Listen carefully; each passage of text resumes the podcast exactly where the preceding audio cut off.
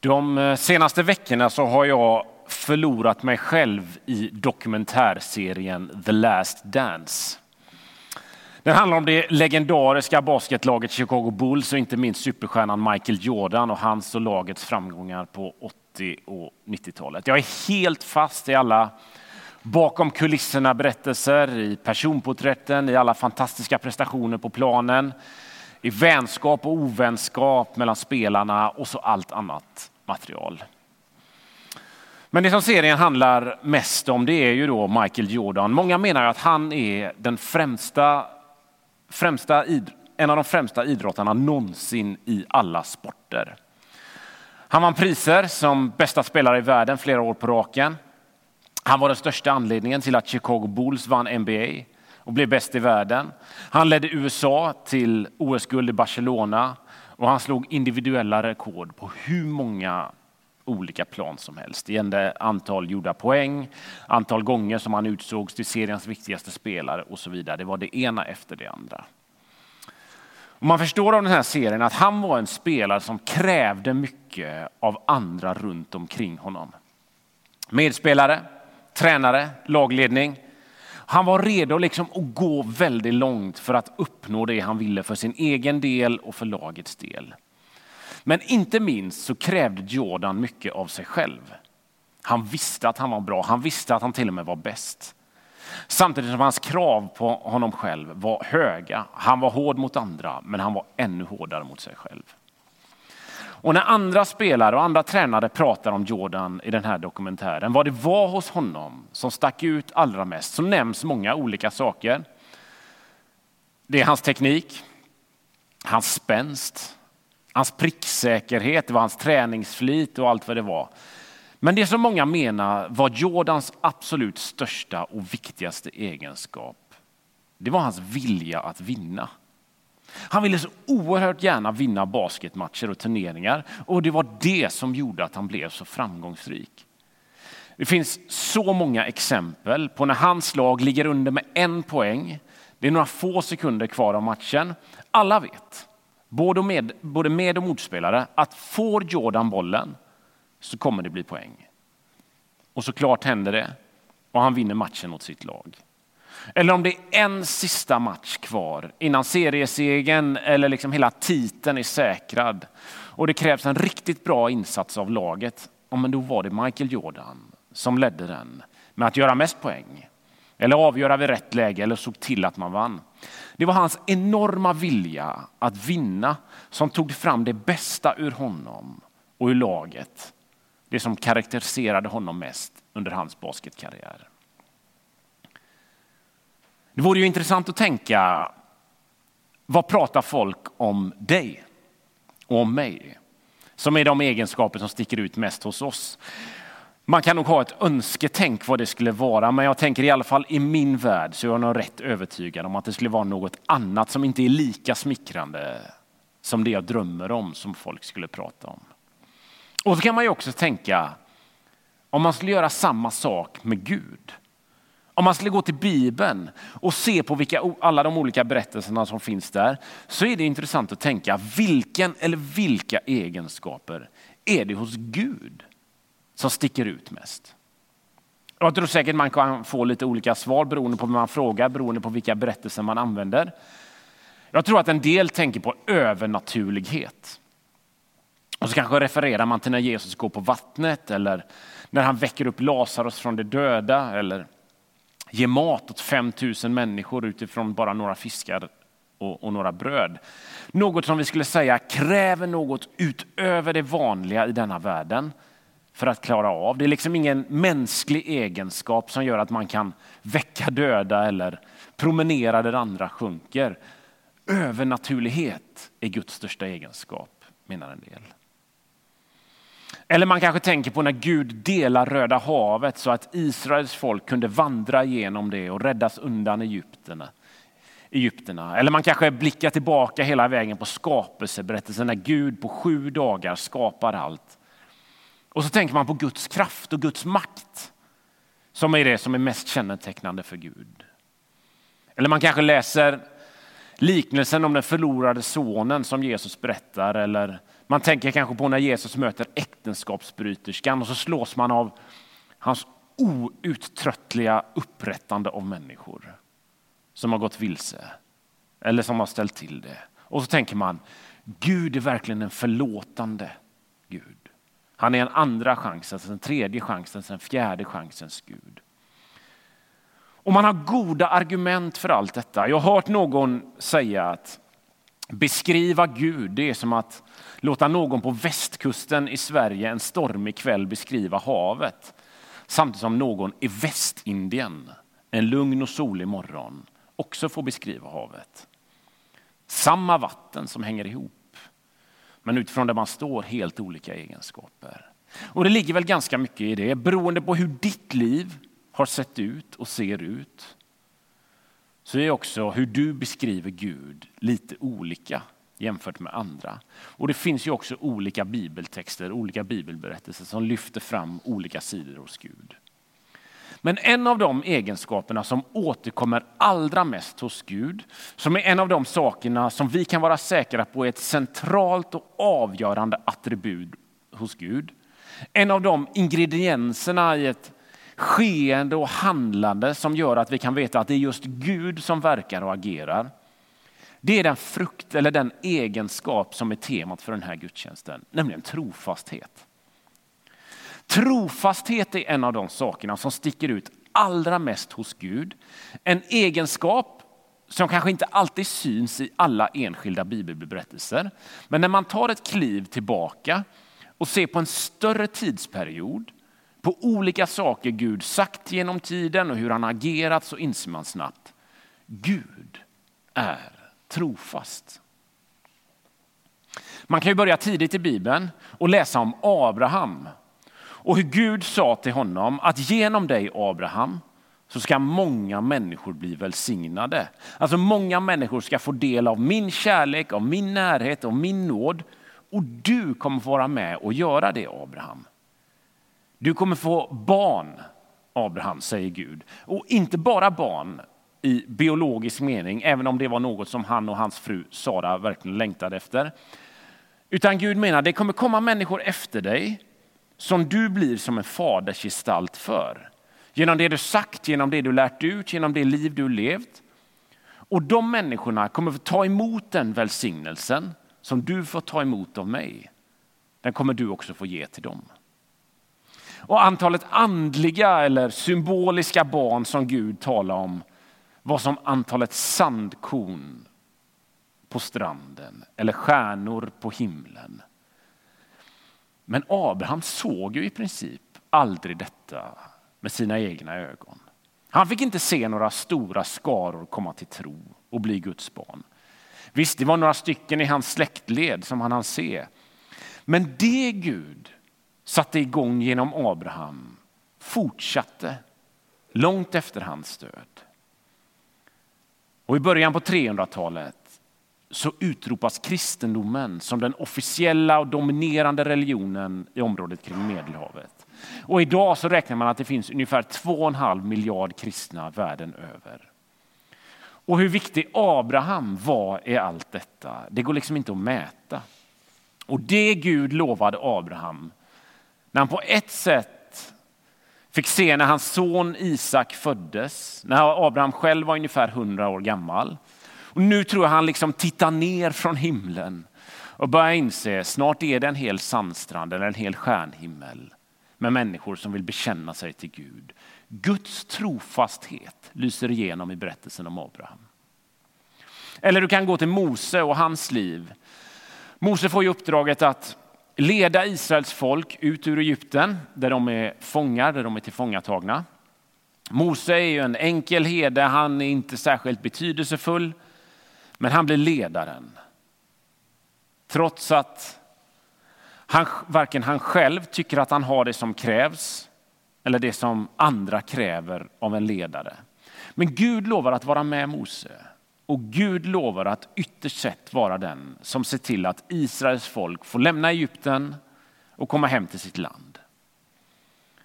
Och efter mycket om och men det är gräshoppsvärmar, det är vatten som blir till blod, det är grodinvasioner. och allt vad det nu är så släpper farao Israels folk fria och de påbörjar resan hem. En resa som tar 40 år genom en öken.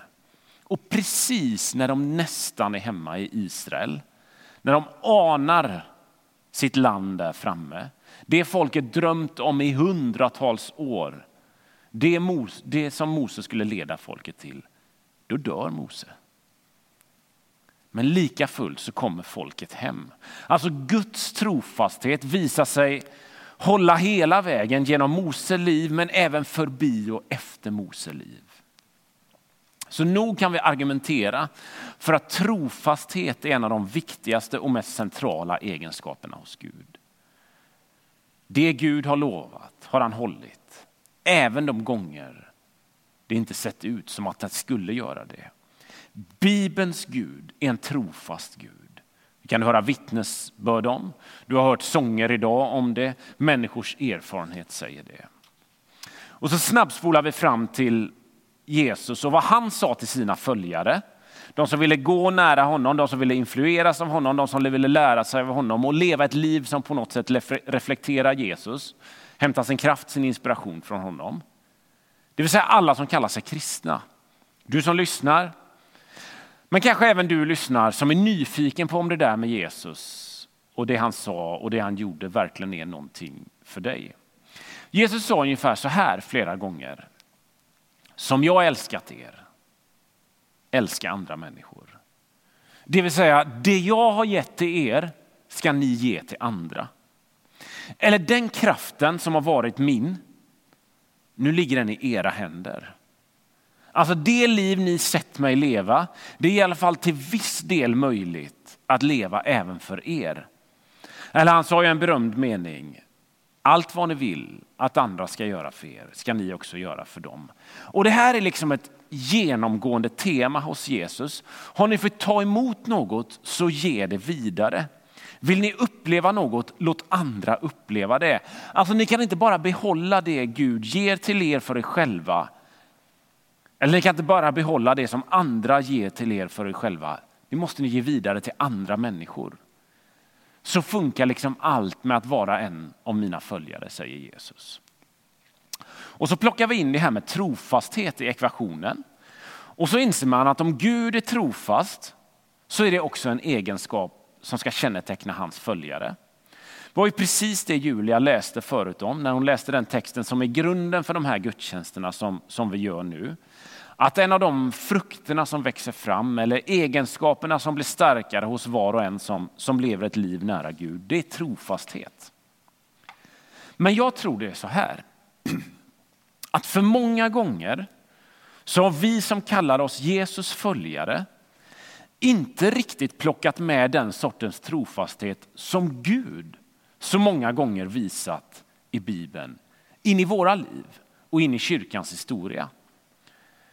Självklart så finns det många goda exempel på det här med att vara trofast och trogen. Människor som trofast och stabil, tid ut, tid in, gett och liksom tagit ett uppdrag, tagit ett ansvar, levererat kärleksfullt utan att man egentligen själv ska få någonting tillbaka av det. Det finns många goda exempel på det. Men vad man har sett för många gånger, det är en retorik kring trofasthet som låtit ungefär som att det viktigaste vi kan göra som kyrka och som följare till Jesus, det är att vara trogna Gud och allt vad han står för. Och går det ut över människor så spelar det ingen roll. Många menar ungefär att trofasthet, det är det Jesus visade mot fariseerna. När Jesus ofta dundrade på, var tydlig med vad han tyckte om deras skenhelighet och deras sätt att tolka det här. Gud och andlighet på. Och nu tänker en del snabbt, alltså vad är det pastorn säger? Antyder han att vi ska backa från Guds sanning för vad människor eventuellt ska tycka och tänka? Det är inte det jag säger. Men det har funnits för många exempel på det här i kyrkans historia, i enskilda kristna människors historia. Att man har uppfattat att man har gått Guds vägar och Guds planer och så har det kostat relationer, det har kostat vänskap, det har kostat liv. För bara jag får sagt, bara jag får uttryckt det jag upplever att Gud vill och tänker, så är det det viktigaste. Ett väldigt brett exempel på detta är ju det som kallades för inkvisitionen. En snabb sammanfattning av det var ju en gammal påve och säkert några mer till människor med makt tyckte att alla människor ska bekänna sig till kyrkan. Och gör man inte det så ska man ställas inför rätta. Och någon gång så måste det ju ha varit så här att man uppfattar detta som att det var något som var rätt utifrån vad Gud ville, utifrån vad Gud tänkte. Och när vi läser om det här idag så kan vi undra, hur tänkte de? Hur kunde man koppla ihop det här sättet? Ställa människor inför rätta. För att man inte trodde eller för att man inte bekände sig till kyrkan. Hur kan, man, hur kan det hänga ihop med den nådefulla, den kärleksfulla Gud som Bibeln berättar om? Men så här var det. En del menar att några tusen människor fick sätta livet till för inkvisitionen. Andra menar att det handlar om hundratusentals människor som dog. Oavsett siffra, så här såg man på Gud. Även om mängder med människor dog så spelade det ingen roll. Man uppfattade att man var trofast mot Gud och så gjorde man på det här sättet. Eller vi kan gå till mer modern tid och den församlingen som fanns i Knutby. Där det till slut blev så skruvat att människor mördades, familjer splittrades, människor hamnade i fängelse. Än idag så läser vi om förstörda liv, förstörda själar efter allt som hände där. Och vad grundades allt detta i? Och även om vi kan tycka att det är helt knäppt och omöjligt att förstå sig på så måste det ju varit så att människor tänkte att man gick Guds vilja. Att man var trogen mot Gud. Att man var trogen det Gud representerade. Och att barn blev föräldralösa, att, att personer fick sätta livet till och att människors liv raserades spelade liksom ingen roll. Trofasthet mot Gud kom först, långt före något annat. Kosta vad det kosta vill. Eller det behöver inte alltid få så dramatiska konsekvenser. Men kanske du som lyssnar finns som har stått för en sak och så har dina barn eller några andra i din närhet valt en annan väg. Och du sa till dem med all tydlighet vad du upplevde var Guds tanke, vad som var Guds inriktning, hur man lever sitt liv i er familj. Och även om du visste att det skulle göra ont, även om du visste att det här kanske förstör vår relation, så valde du att säga vad du tyckte och tänkte. För det är att vara trofast mot Gud. Och det kommer först. Och kanske du som lyssnar också har fått höra just det där. Att någon som jag, som kanske på ett konkret sätt representerar kyrkan eller någon annan som kanske står dig nära, har berättat om vad det innebär att vara trogen mot Gud. Och det var tvärtom mot det valet du gjorde. Det kan handla om utbildning, det kan handla om hur man hanterar pengar, plats att bo på eller vad man gör av sin fritid. Och efter att det där uttalades så är inte er relation vad den borde vara. Du blir överkörd av en människa som menar sig vara trogen Gud och det Gud står för. Och Det finns så många exempel på detta. När enskilda kristna, när kyrkor, när kristna organisationer har till vilket pris som helst känt vi måste vara trofasta mot Gud. Den kallelsen som vilar över våra liv. Men tyvärr har vi det vid för många tillfällen förstört relationer med människor på nära eller på långt håll. Längtan efter trofastheten till Gud, det vi lovat honom att vara, har tyvärr emellanåt tagit oss längre ifrån människor vi älskar och människor som vi vill deras bästa. Men när det blivit så här så är sanningen den att vi missat något i den stora berättelsen i Bibeln som visar på Guds trofasthet. Och vi missat även något av det som Paulus skriver i Galaterbrevet. För när det stod att en av andens frukter, en av de sakerna som vi tror att både världen och kyrkan behöver som mest, var trofasthet. Så stod det innan trofasthet att en av andens frukter var godhet. Alltså godhet, något som handlar om att möta människor som är goda, som representerar och utstrålar något rakt igenom gott, något vänligt, något kärleksfullt. Och jag tror det är så här. Det är ingen tillfällighet att godhet står före trofasthet. Och det finns mer bibelkunniga människor än mig som menar att när Paulus skrev de här orden för snart 2000 år sedan så var godhet och trofasthet rent grammatiskt mer sammanbakade än vad vi ser dem i vår text. Nej, det var inte samma ord, men att godhet förutsatte trofasthet och trofasthet förutsatte godhet. Som att det är något som hänger ihop som Samir och Viktor eller som fruktsallad och vispad grädde. Och precis det här kan man se i Bibelns berättelse.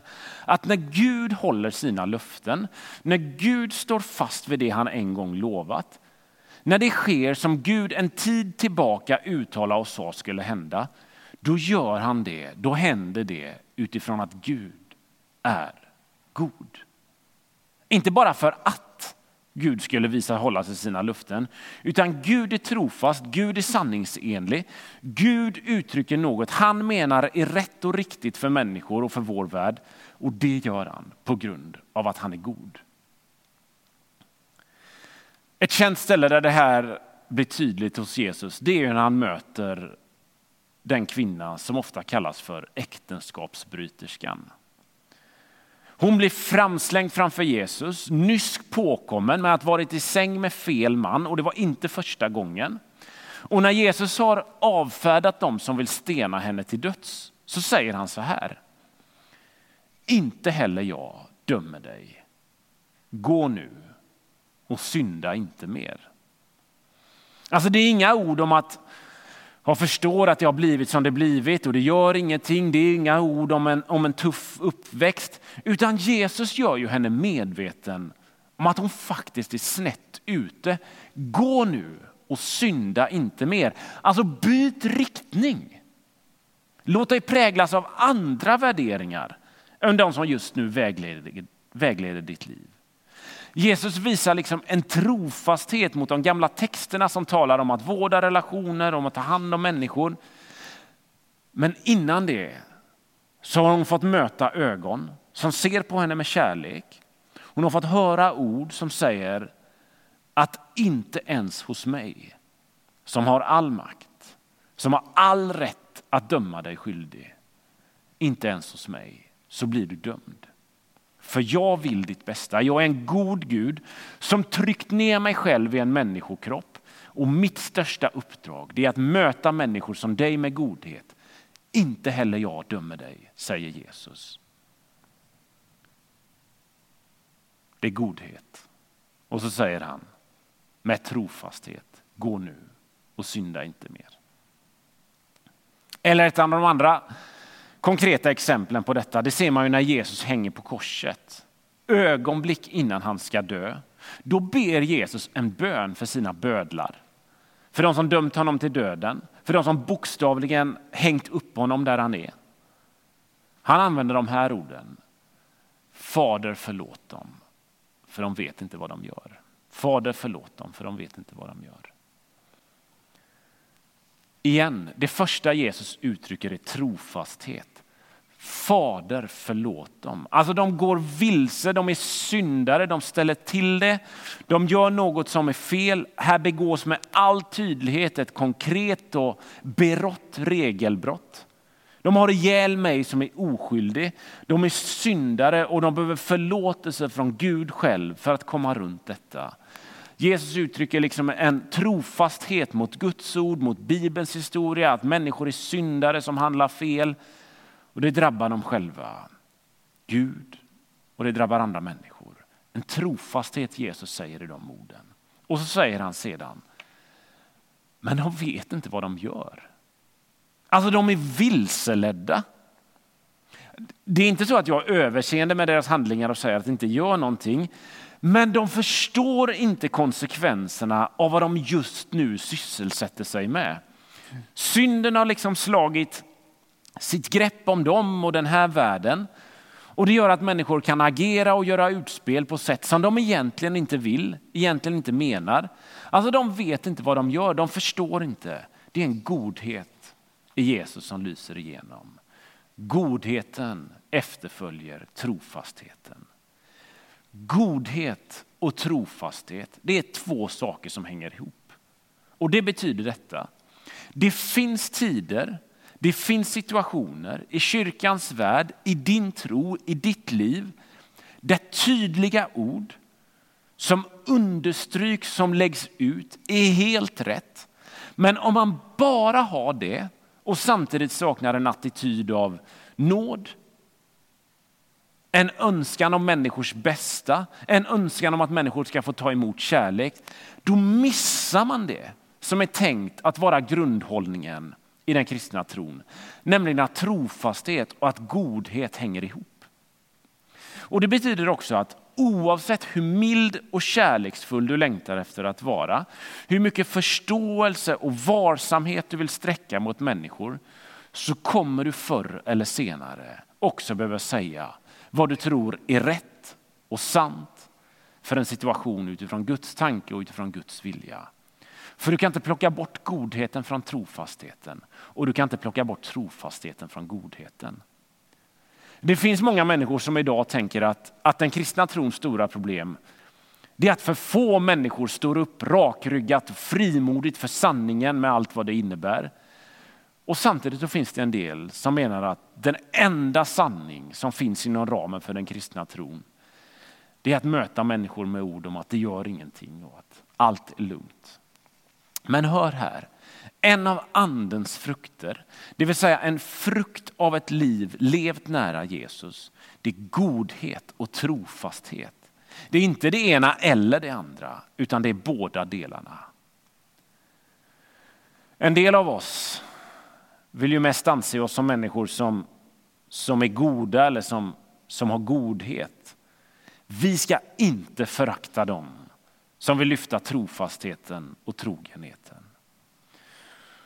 Och vi som ser oss som, som de som tar trofastheten på stort allvar, vi ska inte låta bli att lyssna till den där rösten och blicken som utstrålar godhet. Johannes, ni vet Matteus, Markus, Lukas, Johannes, han sätter ord på det här lysande när han beskriver Jesus i inledningen av sitt evangelium. Då säger han att Jesus är fylld av nåd och sanning.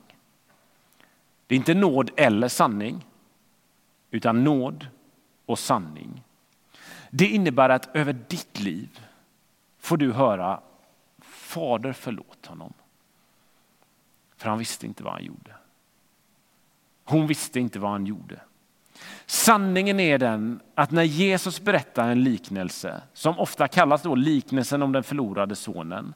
Han berättar hur pappan med mildhet och med kärlek även går till den hemmavarande sonen som inte såg allt hans pappa hade förberett för honom. Så var det för fariseerna han berättade om. Alltså även de som man kan tycka totalt stod på andra sidan av vad Jesus stod för, vad Jesus representerade och lärde ut. De fick uppleva att trofasthet och godhet hänger ihop. Nej, Gud blundar inte för den emellanåt smärtsamma och lite pinsamma sanningen över våra liv, hur våra liv ibland blir. Men vad du får höra då, det är han och hon visste inte vad de gjorde. Och på grund av det så får du möta nåd hos Gud.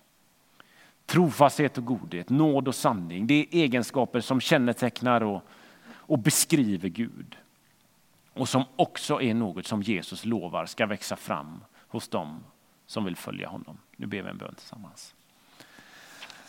Herre, jag tror att vi behöver mer trofasthet och samtidigt så behöver vi mer godhet.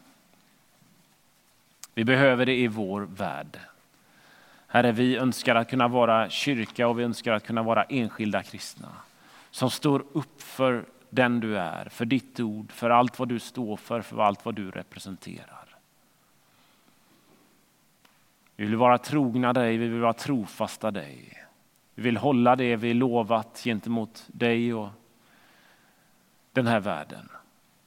Samtidigt Gud så vill vi också be om mycket godhet. Vi inser att de här sakerna hänger ihop. Trofasthet och godhet, godhet och trofasthet. Vi kan inte ta bort det ena från det andra för båda delarna behövs. Så till alla människor som känner att jag är den som representerar godhet, låt dem få paras ihop med människor som representerar trofasthet. Eller ge alla de människorna som bara tänker trofasthet också en stor dos av godhet. Precis så som du var, precis så som du är, precis det du vill låta växa fram i våra liv och i den här världen. Amen.